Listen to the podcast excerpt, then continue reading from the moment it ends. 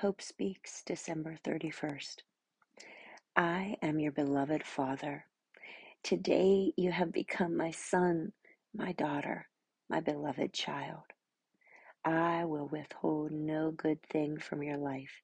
In fact, I will overflow with goodness toward you and your generations forever and ever.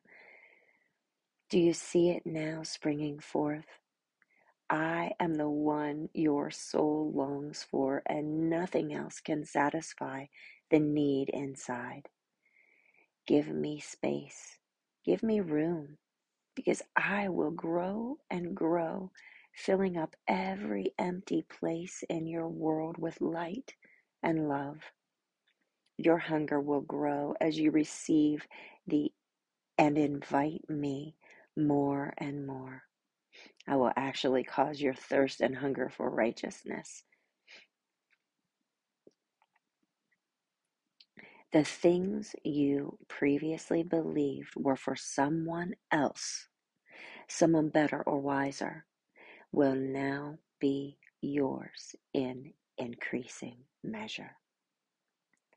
It is my good pleasure to fill you with every good thing from my hand. Psalm 2, verses 7 through 9, the Passion Translation I will reveal the eternal purpose of God. For he has decreed over me, You are my beloved Son. And as your Father, I have crowned you as my King eternal. Today, I became your Father.